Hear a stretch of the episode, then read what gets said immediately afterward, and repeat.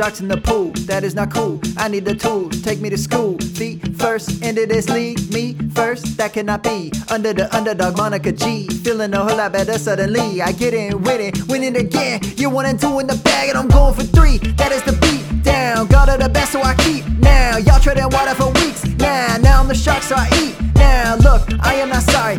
Understood the pun from which I started. And navigating these drafts is cathartic. So, thanks for the invite to party. Yeah, dynasty underdog bite down. Up at the day and the night. Now, easy as flying a kite. Now, come take a look at it right now. Dynasty underdog bite down. Up at the day and the night. Now, easy as flying a kite. Now, come take a look at it right now. Everyone, welcome to episode 28 of Dynasty Underdog podcast. I'm your host, Uriah Dawkins. Joined with me, as always, are the boys from Any Given Pod, Billy Beeman and Josh Goldberg. How are you guys doing? Great. Good man. How are you? Really good. How was your guys' Super Bowl weekend? Eh, not bad. Can't really complain. Got got a game and some exciting commercials and a good halftime show. So I feel like I didn't even notice the commercials this year, but um, it was Well, good. I feel like I pre-watched so many of them that I was like, okay, I already saw this shit. Yeah, exactly. No, I, wa- it was good. I actually told Josh like I enjoyed it a lot more um, than I feel like most people did because I know it was a blowout. Yeah, I, I mean, I, I watched pretty much every minute of it. Mhm. I enjoyed the halftime show. I actually watched the halftime show. People were like trashing on it too. Like, It was one of the better ones, I think. yeah, I don't know what it was. I, I was telling Billy earlier, I'm not a big fan of the Weeknd, but I thought he put on a great halftime show. Yeah, and you know, essentially did it by himself. He didn't have to have like, you know, you couldn't have the stage at the 50 yard line with all the dancers and pyrotechnics and shit that they usually do. Like, I don't know. People are hating on it, but I enjoyed it. I still thought like the background they used, whatever, it it looked really cool. I, I said it to, to my fiance. I was like, what, what is this that they did? It doesn't even look like they're near a stadium or anything. It's just really cool. So um, I don't know. I, I enjoyed it, but yeah, the game was, uh, was definitely not what anybody expected. I assume, um, completely one sided for Tampa Bay, but I, I guess we just didn't really, uh, factor in enough the injuries all around to Patrick Mahomes to the offensive line and just all kind of Coleman, it, it accumulated in just too much for them to handle. I think.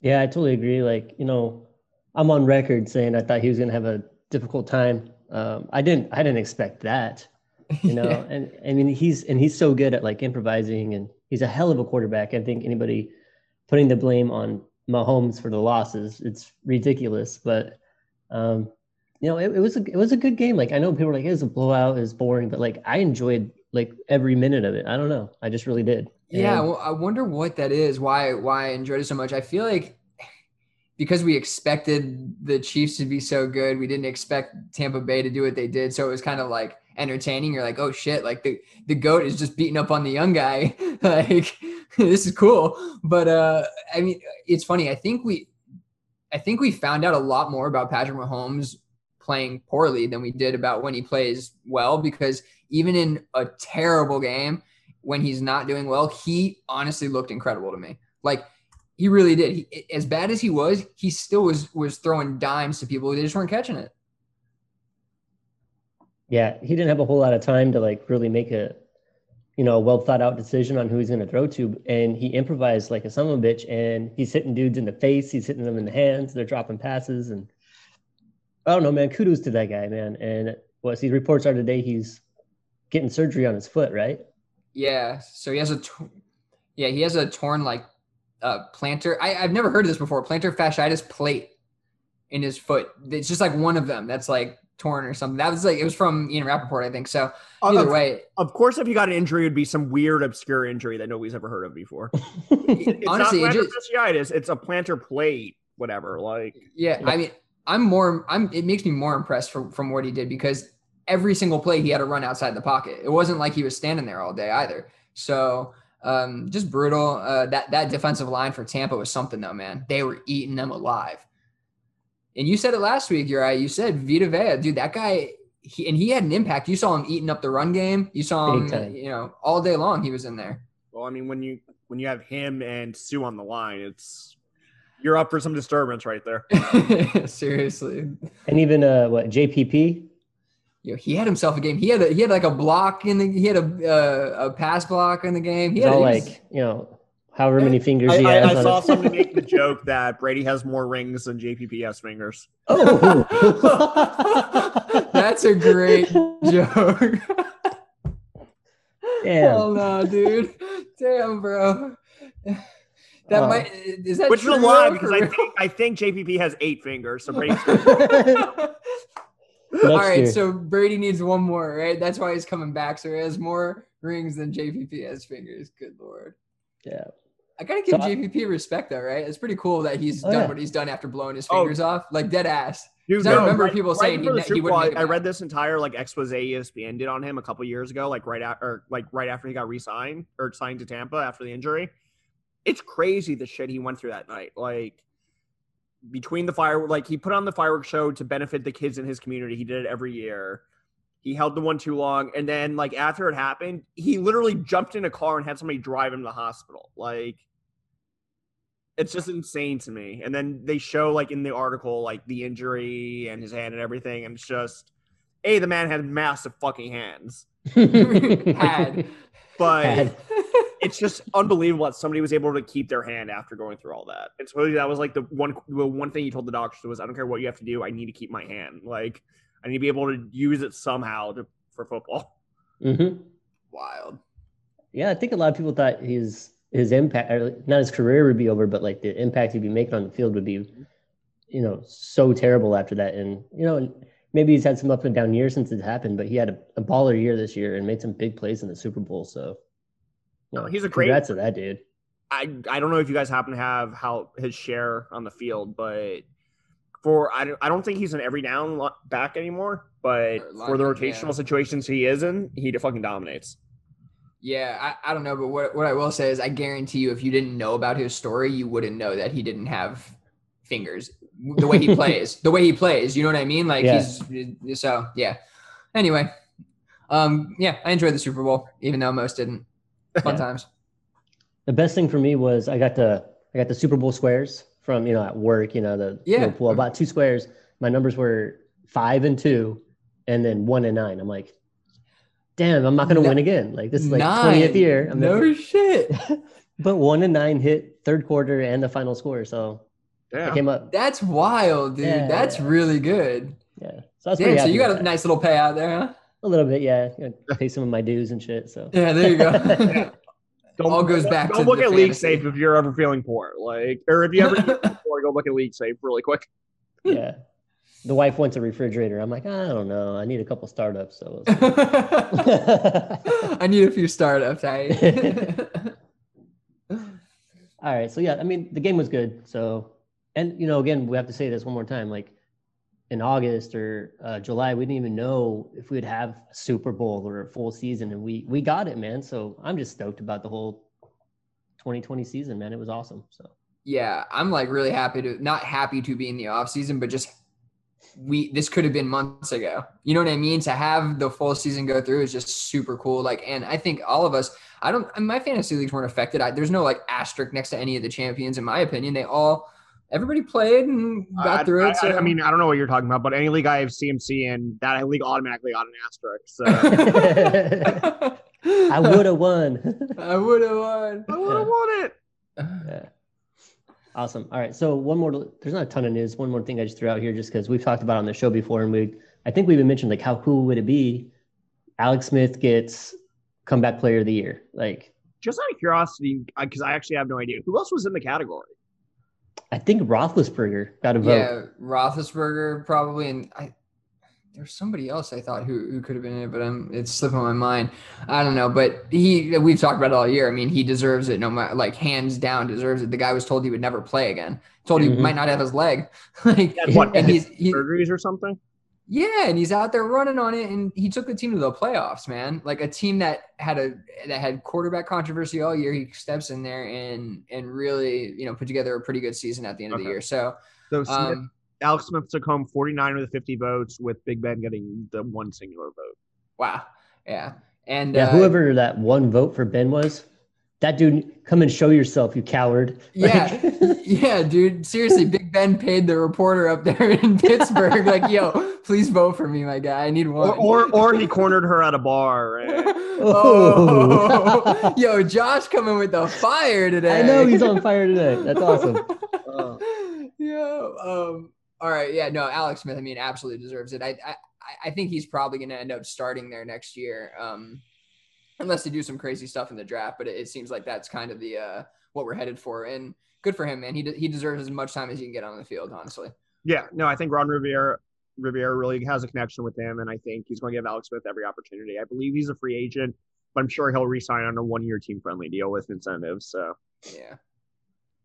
Yeah, that'd be awesome for him. So Um, one thing that we did miss on on any given pod this week rec- when we're recording that I do want to mention, I think it has d- at least some dynasty impact for sure. Is we're I'm I'm hearing. I mean, I, I don't know if you've heard, but there's definitely a lot of talk out there about Russell Wilson being unhappy with Seattle and he that he's taken way too many hits over there, just like you know sack after sack after sack. Um, there, I, I think there was a little bit of like trade talk coming on. Like, could they trade him and whatnot? Uh, I I mean, mean, could they? Of course, but will a team pony up yeah. the biggest trade offer we've ever seen in the history of sports? Like we know Houston's out because they don't have any draft capital left. So True. So uh, unless they want to send Deshaun Watson over there, well, even even with Watson, I think it would take three three or four first rounders to get Russell Wilson. it would, it would take something. It would take some first, probably for sure. But Wait, okay, so think, wait, no, honestly though, since you brought it up, you think they could get they you think they'll trade Russell Wilson for Watson and one or two first rounders? I think they You might ask definitely. for more than that. I think they would do that. I, I don't know. I mean, would Seattle do it? Uh, probably not. But I don't know. I mean, that's a pretty good Houston would haul. to- Houston would love to do that. I just don't think I bet- Seattle will give them up for cheap for I don't know if that's a bad haul though. If you can get a couple first and a and a younger quarterback of a similar makeup like Russell was. I mean, he's not the, he's not not as accurate, obviously, not the same player, but um, I don't know. I, I never thought about it until I said it this moment. But I guess really like, is there any concern about him from a dynasty perspective? Does this change anything for anybody for Wilson? No, No. because I, I mean personally, I think he's staying put. So Okay. there's a lot of a lot to do about nothing and just off season chatter. Yeah, I think this is Russell Wilson kind of uh, showing his balls, and he's like, "Yo, like I need help." And also, he said he wants um he wants to have some say in the roster construction. I think he said. which is completely fair. I feel like when you when you're a player of that statue that's already done what he's done and is still owed over a hundred million dollars over the next three years, you should be talking to your your quarterback about what he wants around him, who he thinks he'll gel with. Regardless, actually, I take that back. Regardless of who, how much he's making, I think any GM should sit with the quarterback and go over the roster construction because we don't want a Le'Veon Bell in with the Jets situation again, where nobody really wants him there, but he's going there just for the money. So Okay, I just wanted to bring it up because you know I know when when the trade talk comes around, this can kind of tip the scales sometimes for people in dynasty leagues or make people sell whatever it is. So I guess hold firm on your on your Russell Wilson shares. Don't get scared away by by any of this news. unless No, unless just- you could get a grandfather haul for him. I mean, if somebody's going to give you a crazy that's fair. offer, then pull the trigger. But regardless, I personally would hold. Yeah, I think uh, and a player like Russell Wilson is kind of landing spot proof at this point, right? So even if he ended up with the well, yeah, Well, I even would, if he I ended up with like the Bears, like it's not terrible. He's still Russell Wilson, right? So Mhm. I don't know. I, I it's it doesn't affect me one bit. The the play, we know who the player is, so he's just he's too good. Yeah, I just think maybe he's just unhappy. You know, he said he's uh, tired of getting hit so much.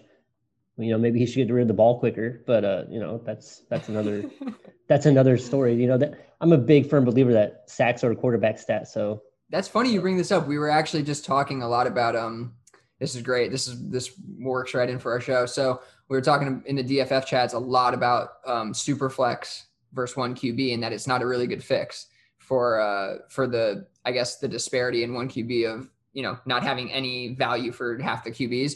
Um and what what somebody was saying, um actually Christopher Bean on Twitter, great follow.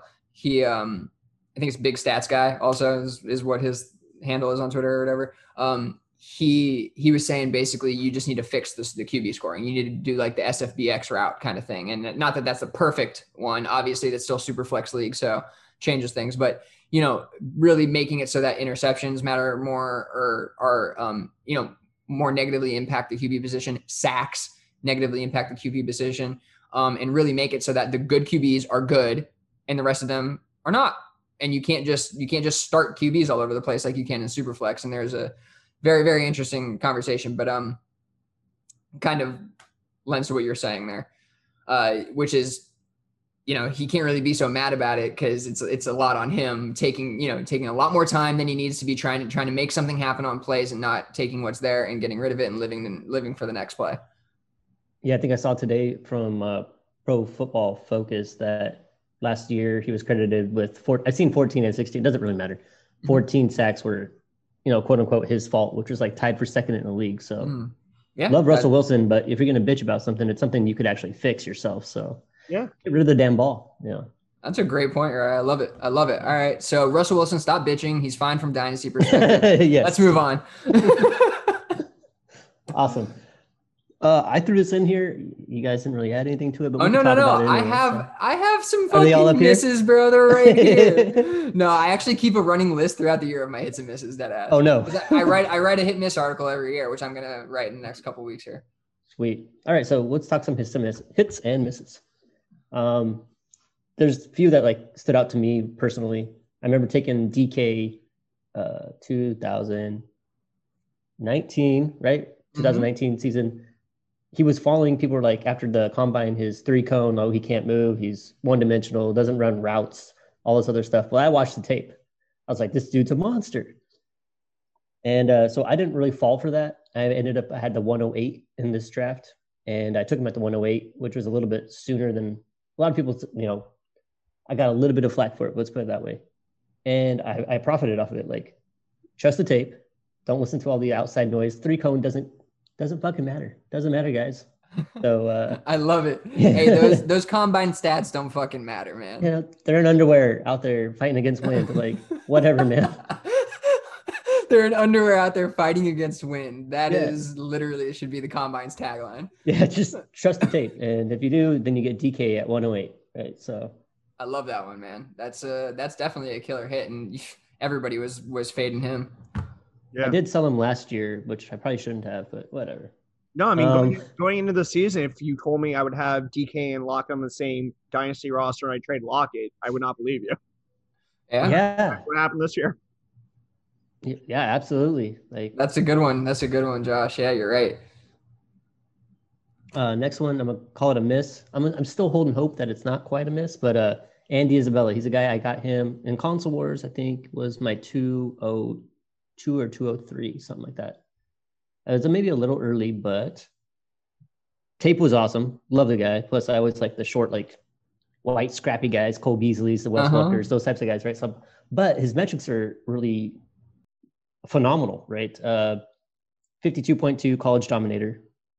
Uh, college target share was 37 point, 36.7, 97th percentile. Breakout age 19.8.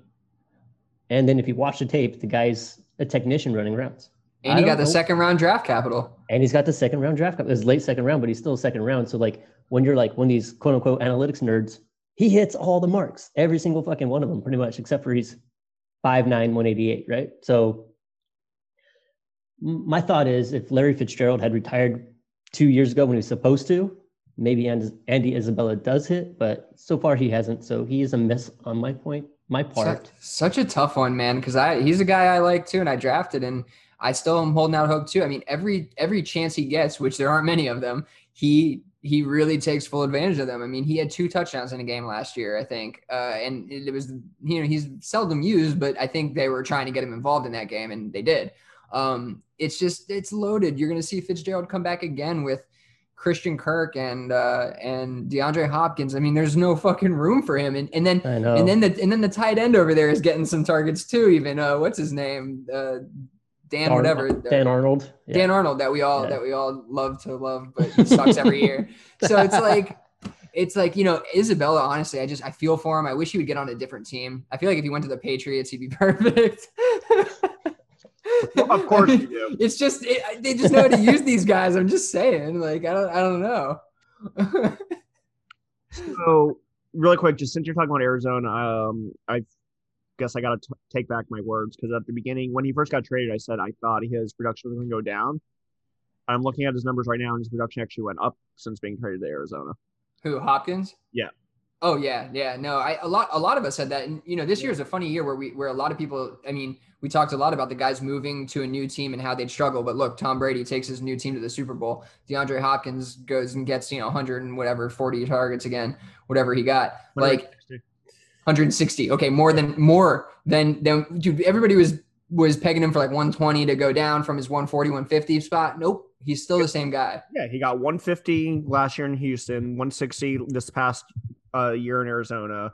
Jesus. He went up about 300 yards, added a yard to his uh, receiving average, and got one less touchdown. So I mean, That's yeah, crazy. his production stayed steady. and that is why Isabella didn't do anything. Yeah. hard Damn to do you, it. Nook. Yeah, right. Yeah, it's crazy. Yeah, I mean, we could talk about it. Yeah, like DeAndre Hopkins, he was falling down like middle of the second, like in some startups and stuff, just because he went to Arizona. Like, how foolish are we? like, the guy's and- good. Like, I don't, I don't know, man. Yeah, so, sometimes these guys are just like too good where it doesn't matter what Yeah. happens, right? Like it just doesn't Russell matter. And- Wilson, your DeAndre Hopkins, your Brady. I mean, yeah, I'm sure we could name a number of these guys. I mean, short of Odell Beckham, who's you know just kind of fallen off like when he went to a new team. I mean, there's there's not that many. Even Austin Hooper was doing okay this year, you know, in the new system. Um, I don't know, and and that's not the perfect example, but this one is like you have the best talent at the position and you're gonna fade it. I don't know. Yeah. We should we should probably get off of that. Uh, also, uh, Diggs, another one. there you know? go, Yeah. perfect. Another Yeah. one. yeah, Diggs with the QB and everything, but no, he's uber talented. We knew that going there, and you know the situation was was right for him too. We we just we really misread it, and we we think we know everything. Sadly, we don't. We need to stop that. We need to stop that. Let's do better, guys. let's do better.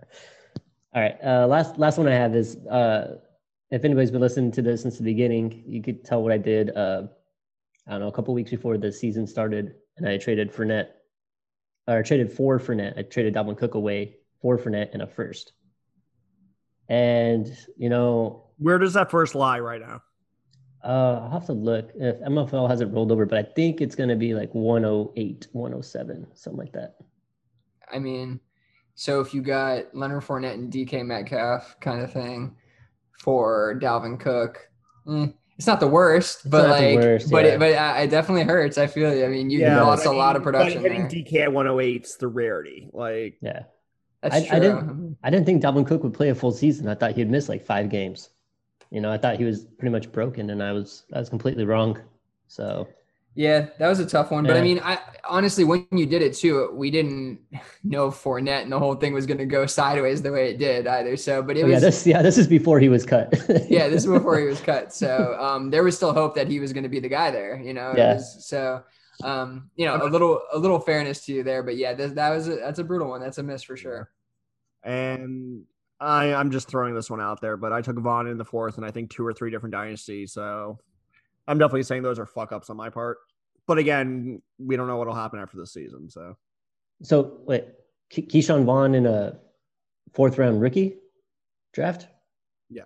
Oh, that's fine. I mean, it, it, it's a fourth round rookie pick. Those don't really. no, sorry, sorry, very- not not rookie. There were startups. Oh Yeah. Oh no. No. Well, no, I don't know. I, I expected him to go to Tampa and just dominate. I thought I didn't know Brady was going to fucking play like Brady. I thought he was going to go down there and just suck.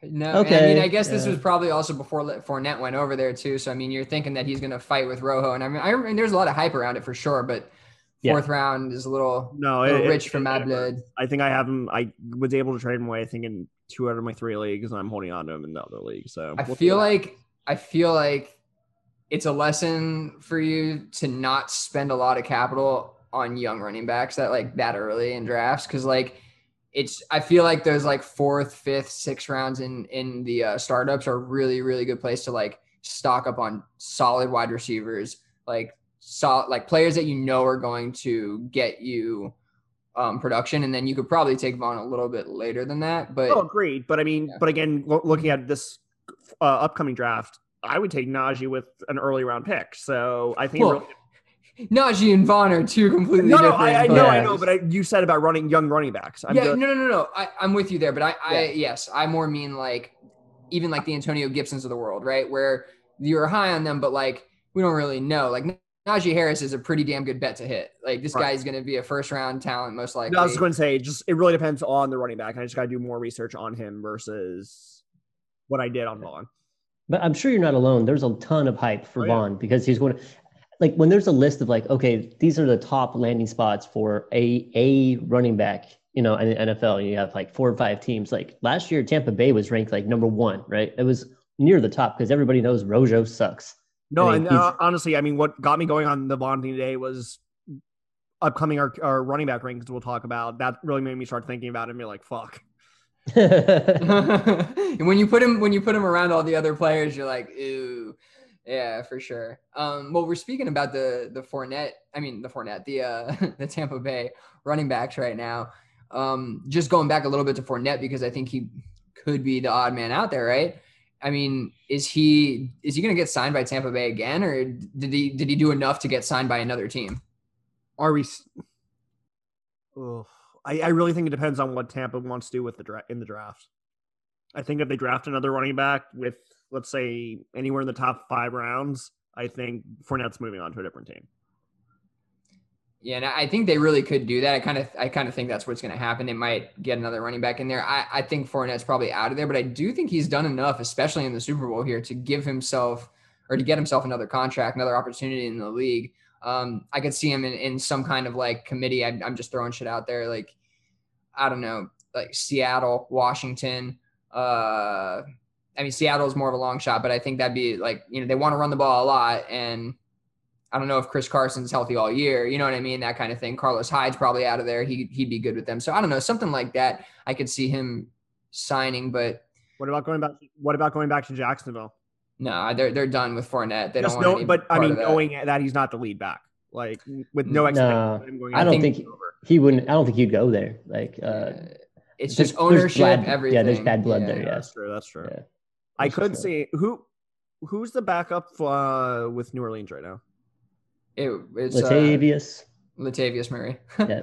I can see Fournette going down there for LSU. I don't know why I said it like that. you said notorious. Yeah, that's what it is. yeah. Latavius.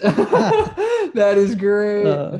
oh my goodness. All right. Yeah. So I just wanted to get our thoughts on Fournette. Um, I mean, honestly, dude, I think he might have saved you a little bit of value playing how he did in the Super Bowl. Yes. Might be time to sell Fournette, I guys. gonna say yeah, Like- time to trade him. Go Yeah. sell him if you can. Yeah. I'm, I'm gonna try. Yes. Yeah. I mean, honestly, like if you can get like I mean, you want a second for him, but that probably won't happen. If if you can get a second and like a just like pick second and the third or something like that, like the James Robinson trade we saw go down today, Oh man, yeah, we got. Can't wait to talk about that. Yeah. something Yeah. like that. Um, I don't know, but just giving you some ideas. But. I would definitely trade him before this episode drops because now everybody knows I'm gonna trade him. People So are like, you don't like him.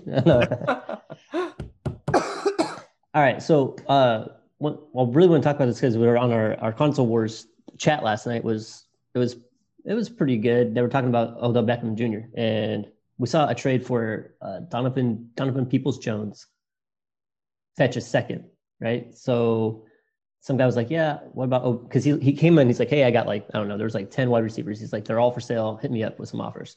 And someone's like, "Hey, I'll give you a second for OBJ," and he's like, "I just sold uh, Donovan Peoples Jones for a second. What makes you think I would want the same for first you know, off, anybody paying get more. second for him is Who? Yeah, I think for- that- yeah. for I think Jonathan that's- people. people? people. Yeah, Yeah. like, Yeah, I think that's nuts. I have him, but I got him off the waiver for free. Like, Yeah, that was a that was a when I saw that go through, I was like, wow, like somebody is high on on Donovan Truther, Peoples yeah. Jones for real. And like he he had a good rookie season actually. Like he he definitely showed like he can play, but not for I mean, there's so many guys in the second round of this draft this year that I'd want over him. Um but it was funny. I wanted to say in the chat, I wanted to be like, well, we really don't know. I mean, Donovan People Jones might be the next Odell Beckham on that team. but uh, but no, no, not at all. Um, yeah. What's funny though is I do think that their value. I mean, the value on OBJ is closer to a second round pick than a first round pick at this point. oh, point. for sure. I I would pay a second round pick for him. Yeah, the, the the Donovan. Well, yeah, but uh, the Donovan Peoples Jones trade really put like uh really put like a I don't know. It's like A the Matt weird- Stafford deal. It, It- kind of yeah. the market. It put a cloud over like this this like the the the value of OBJ because it's like now you have this second round pick for Donovan Peoples Jones, and it's like, well, I, I, the guy can't take a second round pick for Odell Beckham now, right? Yeah. Like, what the hell? Yeah, But we have um, It's not a principle. You can't take that. Like, Yeah, it's like we got three copies of OBJ in that league, and none of them are going to get moved now. Absolutely not, right? So because No, nobody's one that person held all three copies of it, and we're just stuck. game. oh, you, luckily well, you, can't. do that. But yeah, Yeah, you. No, you can't. You can't. I thought you could same have all three, but you only could play one per week. No. no, all three in a division, but only one per team. Oh. Yep. You can't have three Mahomes, unfortunately. but we, but I did. I pulled up uh, on the Trade Finder and DLF Trade Finder just to kind of see. Okay, well, maybe our league is different because all leagues are different. But some of the trades that we came across, I'll run through them real quick. I think what you'll get is what, what Billy was saying earlier that like it's kind of like a second round evaluation is kind of what he's going for, which is kind of insane to me. But we had a CEH and Odell go for Josh Jacobs and Josh Oliver. Josh Oliver's like, you know, nothing, right? I mean, he could be, but we don't know. So basically, it's Josh, Josh Jacobs and Josh Oliver Beckham. and Clyde Edwards-Helaire. So it's kind of like Odell Beckham's a throw in as far as Josh Oliver being a throw in. So then it's like Josh Jacobs for CEH. I mean, I That's love. ins- I love the. insane. I want the OG OB, OBJ side every time on that. but yeah. Um, another one. This one is actually, I think this is Outhouse's trade, which is kind of funny. Um, Odell Beckham, DJ Moore, T.Y. Hilton, Adam Thielen, and James Robinson. Wait, say that one more one more time. OBJ and DJ Moore Okay. for James Robinson, T.Y. Hilton, and Adam Thielen. Oh my God! Give me DJ Moore Yeah. side. What the Yeah. fuck is going on? This is what's this is what's going on. Like people are. This one is insane right here. Odell Beckham Jr. A fourth and a third, you know, whatever, for Adam Thielen. I don't Like- get it. I don't get it either, man. Um, I mean, I understand that Odell Beckham has had some bad. I mean, I think he's had two of his last three seasons have been shit. And I mean, there's been injuries. There's there's some reasons for it. He's he was injured this year, obviously. Um, but I mean, it, it- okay, it's buy season for OBJ. First of all, second of all, I mean, you hold him. You you can't sell him for that stuff. Like it's absurd. I would be happy with any of those deals um, on the OBJ side. yeah, same here. So there's like a Odell Beckham Jr. in a second, 2022 second for a first this year. I don't know. It just seems like yeah, people are valuing him. You know, not even like a high high second. They're valuing him like a mid second value. third almost yeah I- mean i that one's kind of closer the the second him in a in a fir- for the first i mean Sure. closer but like i you know you, you'd still probably take the value on the obj side especially if you're trying to like win because like there, there's a good chance that he performs pretty well now a lot of the chat in there was that he hasn't performed like a wide receiver one in a long time It's true. which is true so i mean are we are we overvaluing obj because of the name yeah, Uh, maybe. I think so. maybe I we mean, are. he- he was great when he was younger. Uh, He's a play, player, in my opinion, past his prime, and I think people are still valuing him as that sophomore, junior playing for the Giants. I mean, he is 28 years old. He's not. He's not young. Like uh, nobody would call him a young receiver. You know, like t- I mean, 28 years old is like where they generally peak. So he he should still be good at this age. But I'm just looking. Uh, okay, so I was wrong about the last three or four, two or three seasons. So 2018 and 19 were decent. I mean, he was over a thousand yards. Uh, Touchdowns weren't really there. Um, but eh, him on Cleveland is just a bad deal, man. The touchdowns just aren't there. That was a big part of his game, especially when he was younger. He had double digit touchdowns every year. Now it's, you know, he, he struggles to get to five. Yeah. Um, and if he's still on Cleveland next year, I I'm not really excited about it. I don't know about you guys. No, I mean, when you look at him and Landry stats side by side, it's it's scary and it's ham- it shows how much he's being hampered. Like he's not there is no true number one in my opinion in Cleveland. Like they spread that ball around. And they run a lot. So, so here's the question: uh, If you're an OBJ owner, obviously looking at the landscape and the community's value of him, I think if you hadn't got rid of him already, like he's going to be one of those guys that just kind of sits on your roster unless you're able to do a deal where you could add him in as like you know just another piece, right? You're not going to get like a OBJ for a pick that you're comfortable with, or OBJ for a player that you're probably comfortable with. Like, is he a guy that's just going to die on your roster? And, and is that okay? That's the question I kind of want to ask you guys. Is it fine just to have those guys?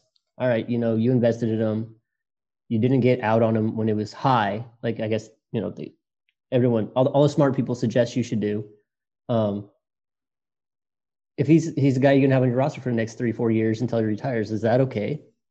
So, really quick before I answer that, I just pulled up his value on Dynasty Trade Calculator, and on okay. DT, DTC they have these little like icons next to the player, and his is surgeon's best friend. That's funny. The yeah. surgeon's best friend. Um, but um, his valuation was 12 and a half. Just that's that's that's very it's, low. It's like uh, a late first. Yeah. I mean, it's higher than I thought, but like You're always higher than you think, Josh. I know I'm low. I'm low on most players, but honestly, I mean, I thought OBJ's value would be about a mid second right now, mid to high second. So, are you okay letting him die on your roster, Josh, or or are you okay letting any player die on your roster? Or do you think you need to get value, any kind of value? I almost did it in console because you get a value if you let if you have a player longer than four years. I think four or five years. Oh yeah, if they do retire, there. So, I mean, I had Jason I had Jason Witten on my roster for three years. Uh, that's funny. Yeah. Okay. Excluding yeah. that, a lot of leagues don't have that. Right. But normally, no, I would not let a player die on my roster. I mean, I'd rather try to get some value for him, even if it's a late fourth or I, I I'd rather get some kind of pick for him than just dropping him or losing him for nothing. Yeah. Um, it's interesting. I don't. It's really tough, man, because I mean, are you like when you were saying this? Like, am I okay with letting a player die on my roster in hopes of him coming back?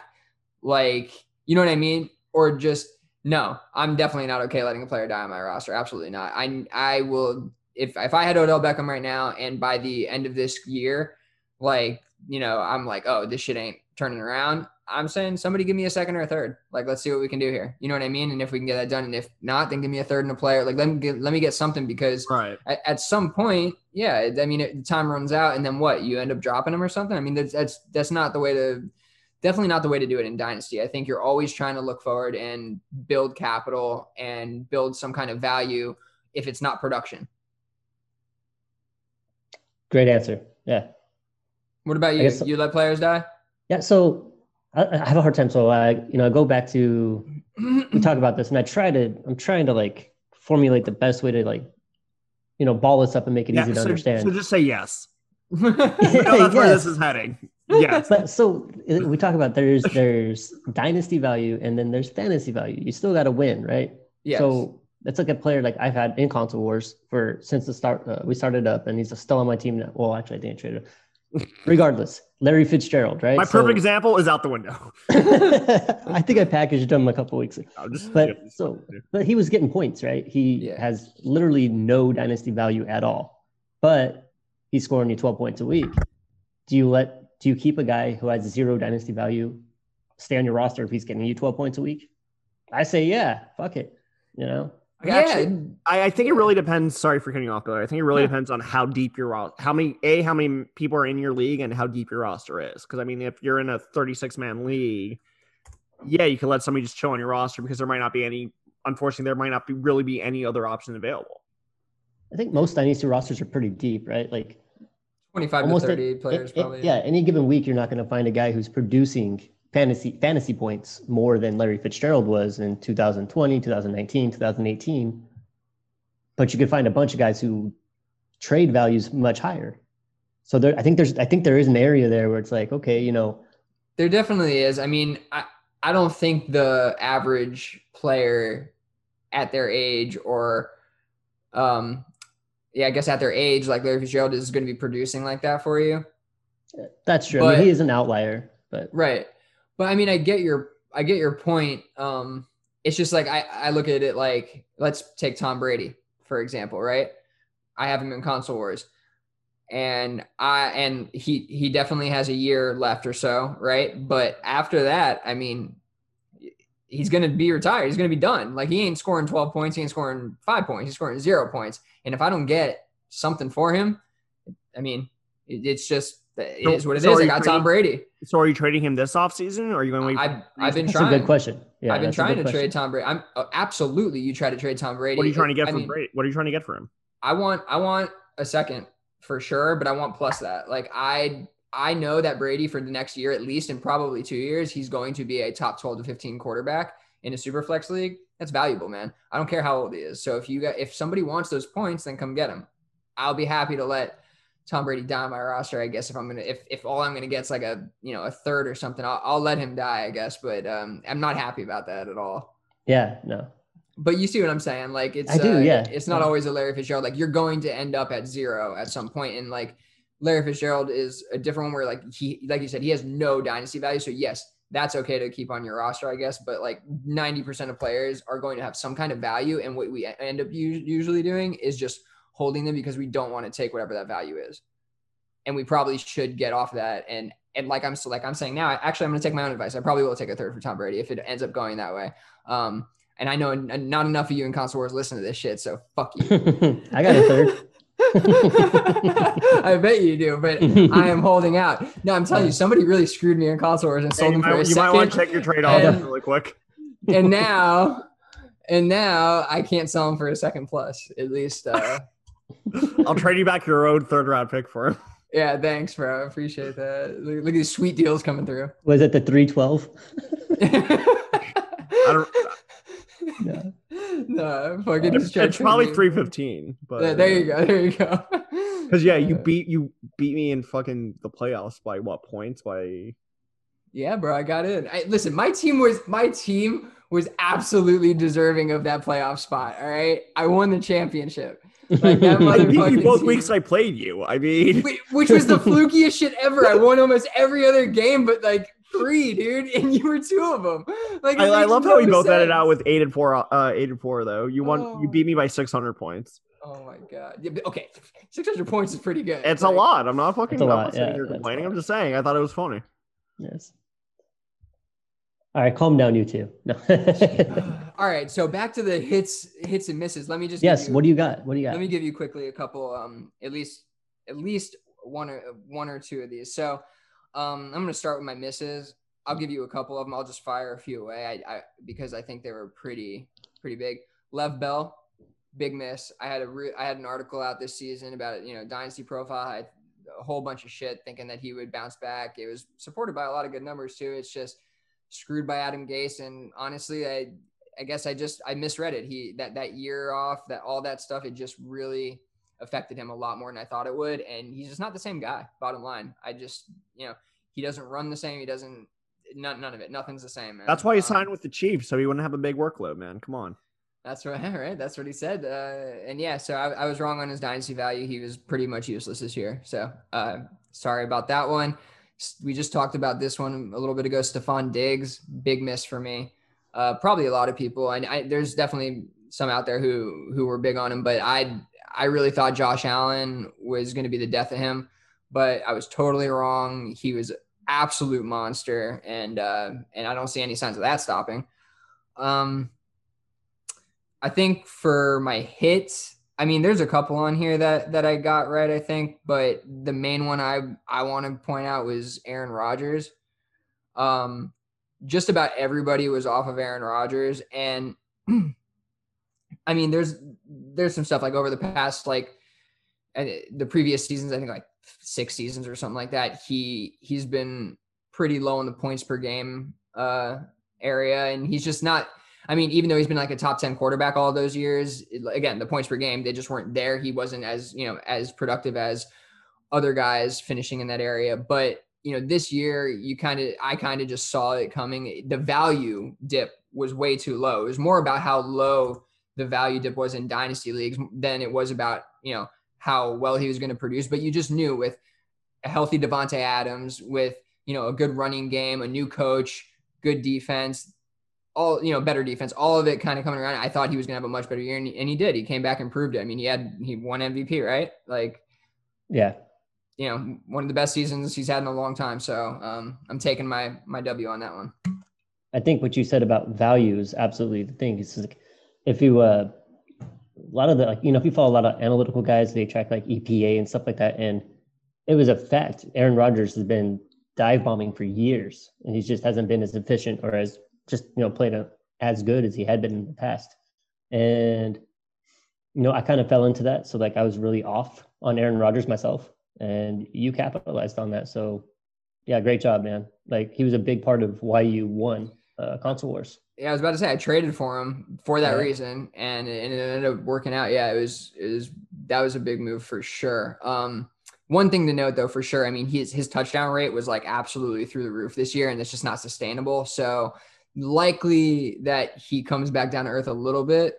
Um, and he's getting older, so you know, just just like we're talking about all these guys. I mean, this could be a good time to get out of Aaron Rodgers. Um, coming off an M- MVP year, people definitely want that production, and if you can find, you know, somebody who wants to give you like Tannehill back and you know something like that. If you can swing some kind of for a younger quarterback like that, people aren't super super high on or whatever. Like it's a good, it's a heady move, man. Do it for sure.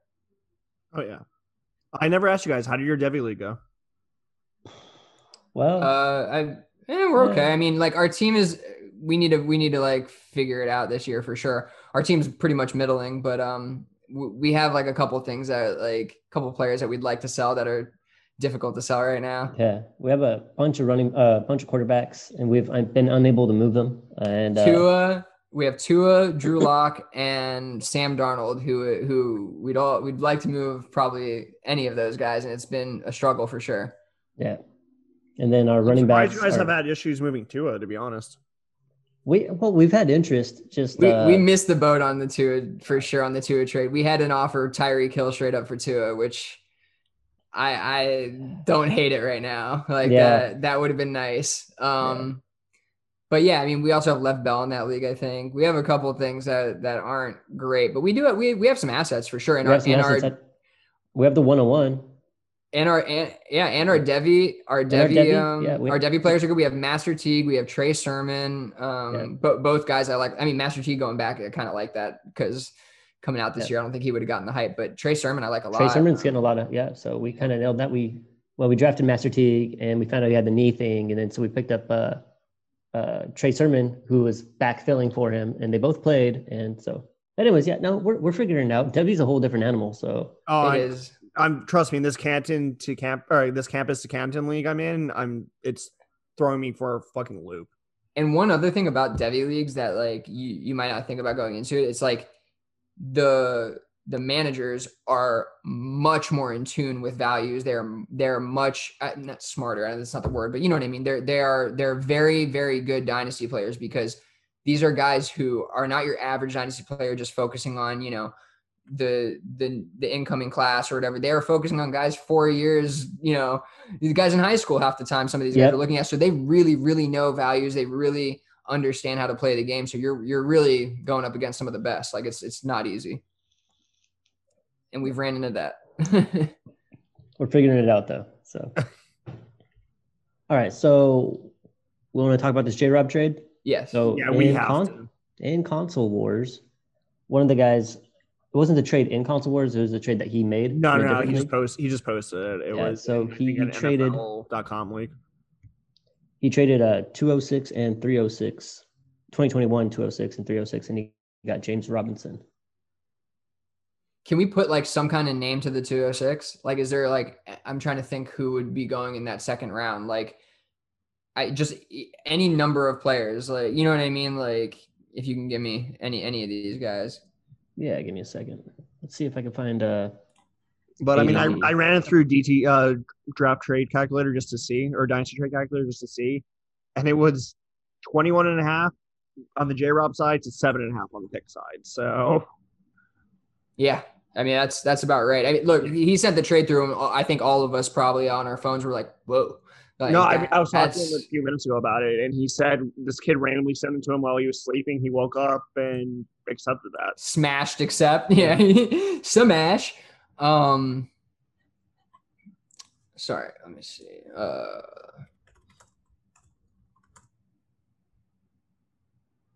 i'm looking at like a mock of like the second round Yeah. So i'm looking at second round so this is 201 202 203 was it 206 Yep. yeah.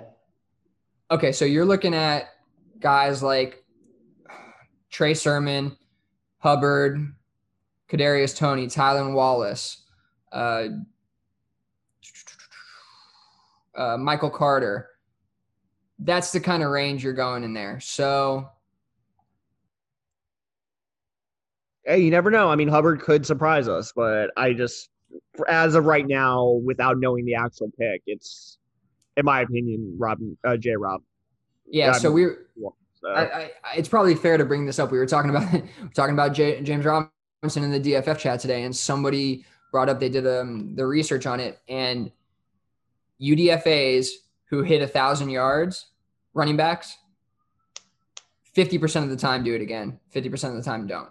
So it's Yeah. it's not a great. It's not great. Um, and guys who I think don't do it again ever, like they never ever ever are anything. So James Robinson really needs to hit again next year. Him hitting last year was just, you know, completely bonkers. Like that doesn't happen.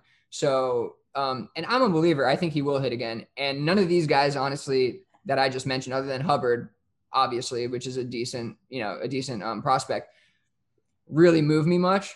So I, you know, I think for we, we talk about this all the time. Would you rather have picks or known value? I mean, you know, I especially with with these kind of picks, a mid second and you know a mid third. Yeah, give me James Robinson every time.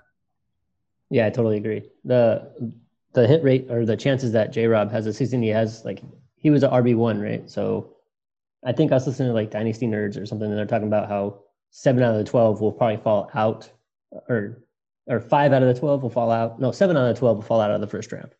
Some of the guys that were you know RB thirteen or worse will move up. You have a couple of rookies in there, whatever. The chances of J Rob even hitting an RB one season again by itself, regardless of draft capital, is not that great to begin with. And then yeah, I mean, he yeah, it's just like what you said. He really has to show out again this year. Like, so if you could get out of him, like I think that's pretty smart. But I'm I wouldn't do it for 206. Yeah, that's the other thing. I think that I think you could get out of him, but I think you could get way more value back right now for James Robinson. Honestly, uh, there's a lot of talk about Miles Sanders out there, and basically a lot of people. I, I- we were just, um, I think Paul Patterson, who is on our show, he uh, he posted something about like, uh, you know, dynasty like, um, what was it, dynasty like him or him kind of thing, like pick one of these two guys, and he just listed them, and it was like it was literally um Sanders, CEH, or like no, I think it was Sanders or James Robinson. We we had a couple of them in there. Either way, a bunch of people said James Robinson. You know what I mean? And a lot of people. I- So my point is, is I think you can get like you can get a Miles Sanders package back or a Miles Sanders back for James Robinson and something minor or something like that. There's a lot more you can get than a fucking second and a third. yeah. Um, so definitely don't sell low like that. Sorry, he just put through. He just posted another trade in our console wars chat. Well, Um, I don't think it happened. I think it was an offer from last year, but it was Sony Michel, Curtis Samuel, and a 2021 second round pick for James Robb and Keke Kut- uh, Coutee. I'm looking at it now. yeah, That's an interesting trade from a while back. Yeah. I want the James Robinson side.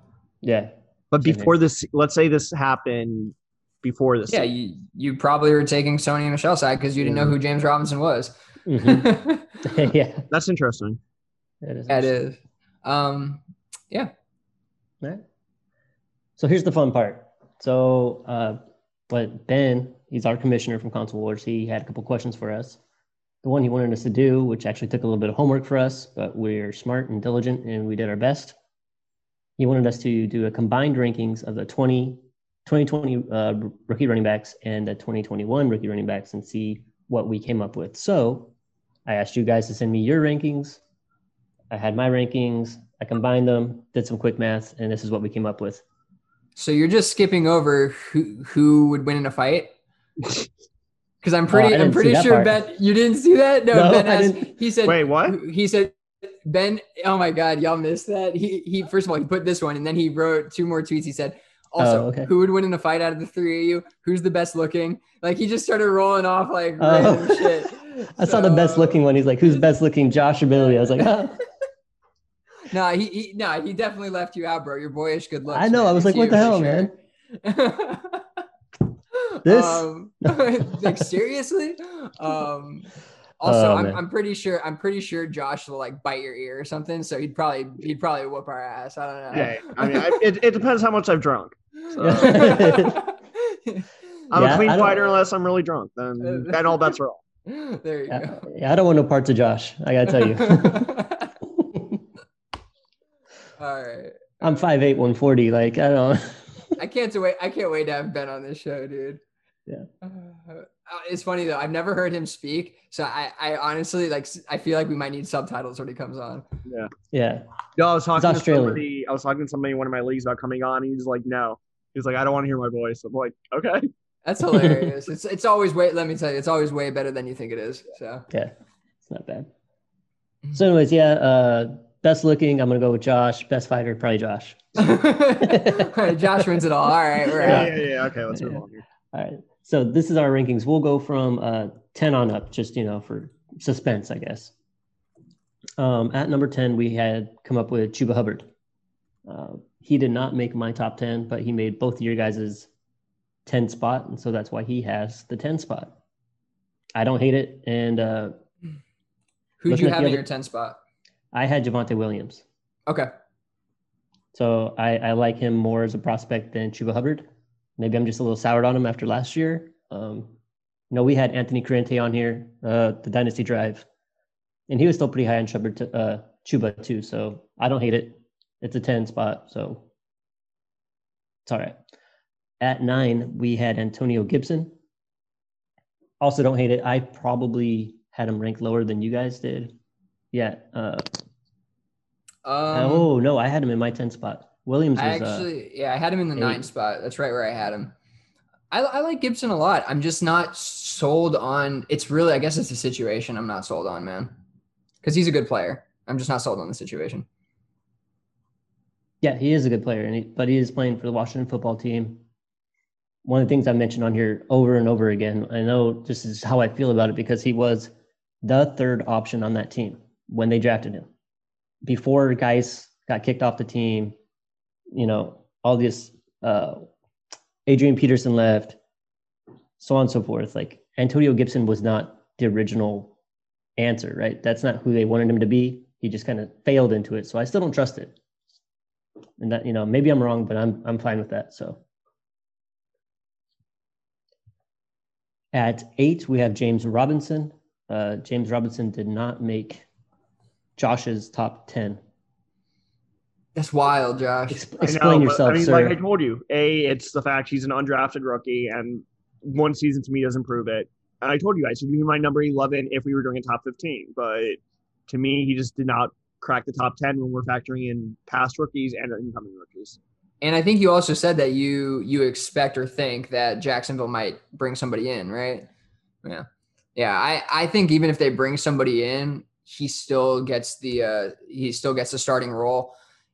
I, was trying to find anything I could to to puff up James Robinson, really, and you know I was looking at what is uh, Urban Meyer saying about him, or what are they, you know, and what all I really found was that James Robinson had a conversation with him, and they're both very excited to to start working together. So, you know, I mean, that's that's definitely good news that they've had contact and all that. Maybe that'll help, you know, his him getting the majority of the work there. But uh, but yeah, that that's my feeling on it. I had him a lot higher. I think I had him at uh fifth. Like I said, if we were strictly doing last year rookies, it would be different. But con- since we're combining the rookies, to me there were three or four incoming rookies that took up t- uh, spots on the top ten. So Okay. yeah i don't i don't i don't really disagree with you know either train of thought like the thing is like here's what i'm really worried about is that i'm putting on blinders over all the facts right historical evidence about what the possibility of james robinson actually being a success moving forward is and it's really not that good but the production was just so damn good and he looked the part so like i don't know it's like am i ignoring all the evidence just to like You nailed it. You're right. you know what i We mean are. We are. We're ignoring the evidence because we like the player. We shouldn't be doing that. So yeah, we should definitely be cautious. but to hell with it i'm gonna roll on i love james robinson Forget your numbers. No. All right. So we have at seven is Clyde Edwards Helaire. Um, It's a fall from grace. that is a fall from grace, and I'm actually happy for us to see it because one, I, he was overdrafted based on when he got drafted and where he got drafted. Yep. We've talked about this before. If he didn't go to KC, it's a whole different story. And he he was fine. He played fine, but they brought in Le'Veon Bell. That tells you all you need to know. Like they don't they don't trust him to be the guy that everyone is really scrambling and hoping to be. They're like, hey man, he's definitely you know the 101 running back now that he's in KC, and that's just not the fact. Like if it, that's not who he was on film, he was good, but he wasn't that workhorse running back good. Like Yeah, And- I, I, uh, it's funny. I talked about this, I think, in, in another episode for sure, where we read the landing spot the wrong way. I think, like, I don't think it's as good a landing spot for like a workhorse running back as we think. They don't run the ball like that, and maybe it'll, ch- maybe that'll change going forward, but I don't think it will. I mean, the only reason they didn't have success in the Super Bowl was because their team was banged up. Like, you know, I think it would have been a lot closer if they weren't so banged up. So, um, I'm not sure that that they're going to be handing the ball to CH 15 plus times a game or even throwing it to him, you know, five times a game or whatever. Like, I don't think that's going to happen. Um, so I I think the landing spot, strangely, to the best team in the league, might not be that great. absolutely, everyone was pretty excited about his pass catching ability. To like, oh, you know, you get to check. But how often does Mahomes actually check down? He doesn't. need- He He doesn't. He doesn't. You know what I mean? So Yeah. And if he's doing Travis Kelce, exactly. Or Tyreek Hill. Yeah, yeah. Hitting him in the face. Yeah. All right, so that was seven. At six, we have Akers, which I think is actually a really good spot for him personally on this list. Um, Akers, I was a little lower on just because of where he went. Had Darrell Henderson, you had Malcolm Brown, you know, whatever. Like anytime there's like a soupy running back committee thing, you're kind of like you want to knock a guy, but you saw towards the end of the season his usage, and they obviously they have no problems handing him handing him the ball 20 times a game. So uh, he moved right up that depth chart real quick, and I think he'll be a top, you know, 15 running back for the next three years. So Ooh, I like that. Top 15. right? That's pretty good. Um, yeah, yeah. I was I was a little bit lower on Akers than you guys. Um, mainly it's like you said, it's that murky situation in the backfield there. But honestly, with Stafford coming in and and just things changing up a little bit, it might it might get better for him. Um, and we did see him at the end of the year. I mean, he had Yeah, some gonna- great games. I was gonna say I think we saw them actually pass the torch almost from Henderson to him. So not that I yeah, I kind of felt like that. Yeah, Henderson to be a long term option, but you know, I don't see Um, them. I don't see them drafting another running back this year. So Yeah, I mean, towards the end of the year, wow, I didn't really even realize this. So one, two, three, four, five, six. So I mean, four of the last six games, he had over 20 rushing attempts. Um, and he also had, I mean, in those games, there was it looks like three plus um, targets. So that's a lot of touches. That's a lot of work. Uh, there was a couple, and I mean, the only other ones were 15 and 18 carries. So yeah, I mean, that's really promising for him. Um, if they if they do get rid of a Malcolm Brown or something like that, and then go with like you know Henderson and him or whatever it may be, like that would be I would I would love that. And um, I think he's sitting at the right spot right there at uh at six. okay, so at five we have Etienne, our first uh, 2021 rookie. Uh, I think that's a great spot. Um, he'll be like my second ranked running back behind Najee. So I, I have no problems with that. I think I would put him above Akers, uh, you know, based on age uh, alone. I mean, right? It's just it's one more Mhm. year, and in running back years, that's a million years. So I mean I like it. I would just I personally would swap him and the next one we're about to say, but that's just my personal preference. Okay. Okay. Well, um, for Travis Etienne, I, I just think, um, whoops, sorry. I just think he's a, a little bit better pass catcher than Cam Akers, which translates a little bit better for fantasy. Um, and also, like you said, a little bit younger, which is nice. He's a little bit bigger too. He's not much, but he's slightly, slightly a little bit more stout than Cam Akers is. So just everything kind of like leans in the direction of Etienne. All we need is a good landing spot for him, right? Because we're already we're not we're not super sure on Akers because of his landing spot, and that's about Mhm. it. That's about Yep. it. So if we get Etienne in a nice place, I mean, we're you know it's it, we're rolling for sure. Absolutely. That's great. Yes. That's exactly how I see it. All right. At four, we have come up with Dobbins, J.K. Dobbins. Love that guy. on this very podcast, Dynasty Underdog. I told you guys sometime early December to go get him because his uh, fantasy points per touch is something I care about. Maybe some other people who are smarter than me don't care about, but it shows you're actually doing shit when you're getting a chance. And he was getting a lot of chances, but then again, later on in the year, he did a lot with those chances. Not a lot of catches, but the, the dude's a uh, stud in a team that wants to run the ball a lot. So I think it's going to be him and uh, Gus the Bus by themselves. Ingram will probably be gone. So wheels up on Dobbins, in my opinion. I mean, I had Dobbins in one of my two redrafts, and I sold him. I think week twelve or thirteen. I got Gibson and some some other pieces. So I mean, I'm not that upset with it, upset with the trade, but like Dobbins was not producing for me early in the season. I was, I think I talked about on EGP. I was just very, very frustrated with him. Yeah, and, and, like we are just talking about Akers, who kind of came on towards the end of the season and got that that heavy workload. And Dobbins, not once this year, took more than 15 carries. The most he ever had was 15 carries in a game. So and and one game or two games over 100 yards, and not necessarily his fault. I mean, it, the the reason I was lower on Dobbins than some of these other guys was, and not not back then right now is it's clearly the situation is it's not great. I mean, we thought it was great for running backs because they're such a run heavy team, but it's not because Lamar Jackson uses his legs and it's you know instead of giving it to Dobbins, they're just going to run it with with him or or he's going to pass the ball to somebody else. It's not going to be Dobbins most of the time. These running quarterbacks don't need to lean on their uh, safety nets as much, so it's tough. I, I I'm just I'm still I guess thinking the cream will rise to the top really because I think he is that good. Every time he gets the ball, he's electric. Uh, Mark Ingram should be out of there. A lot more opportunity for him. So you know, hopefully he hopefully next year he's he's seeing 20 plus touches a game. Yeah, including the receptions. You know, I would 15 carries and and you know five targets a game or something would be would be nice. Um, hopefully you can get that because this year, two games with two. Uh, I'm sorry. Uh, yeah, two games with four targets or more. Everything else was like two or one. So that's not what you want to see. Yeah, that's not enough. He he's got really good hands. So hopefully they can figure out how to use them. He's got nice hands. He's got real nice hands. Yeah. so he's four on our list, which is which is fine with me. So all right, here's the next uh, 2021 rookie running back, and that's Najee Harris. Love the man, Najee Harris. There's so many landing spots out there that I would think that he would just absolutely destroy in. And yes, the Dolphins, uh, Pittsburgh, oh, uh, San Francisco.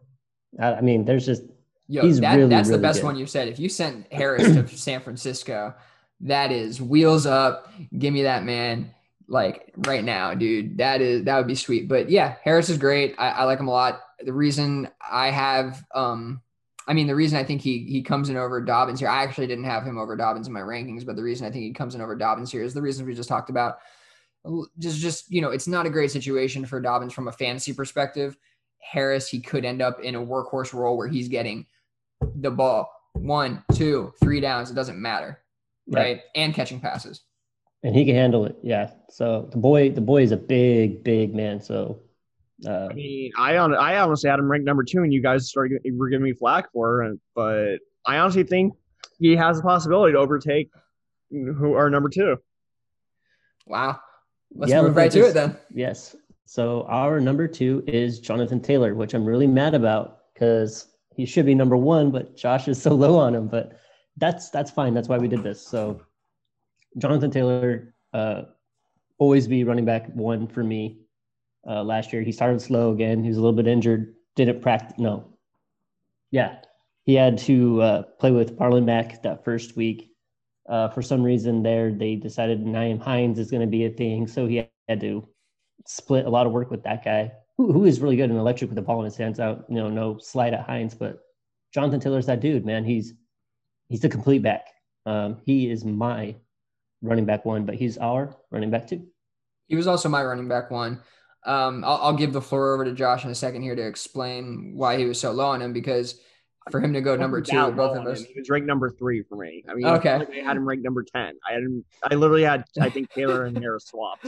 Super low, dude. Yeah. Um. So yeah, I mean Taylor, he he is the the full package. This, you know, the only thing that that I guess held him back was was Nyheim Hines, like uh like like Uriah said. So it, it, he should be handling every down next year, passes, everything. So um, I'm excited for him. Why were you lower on him? I mean, I was just lower on him because I have not. I think Najee Harris is going to do better than he is, but Okay, I mean that's my biggest argument right there. fair enough. I, I Taylor's a good running back. Don't get me wrong. I just think Najee's more of the total package and will end up producing more. So Okay. And to get to our number one, which is pretty sweet, we have uh But wait, you Swift. can't lead right into it. You got to give a little suspense there. oh Like, should I go? Yeah. So there's a drum roll. so DeAndre Swift, uh he he's he's really good. He's my number two ranked running back out of this list. He he's in Detroit, which kind of sucks, you know. So I guess you know it's really not his fault, I guess. But the cream will rise to the top. I mean, shit, he's in Detroit. What are you gonna do? Uh, you know, I think that being in Detroit might be okay for him. Uh, they're so they get in Dan Campbell over there as their quarterback, who we know is you know defense and I'll bite And- your kneecap.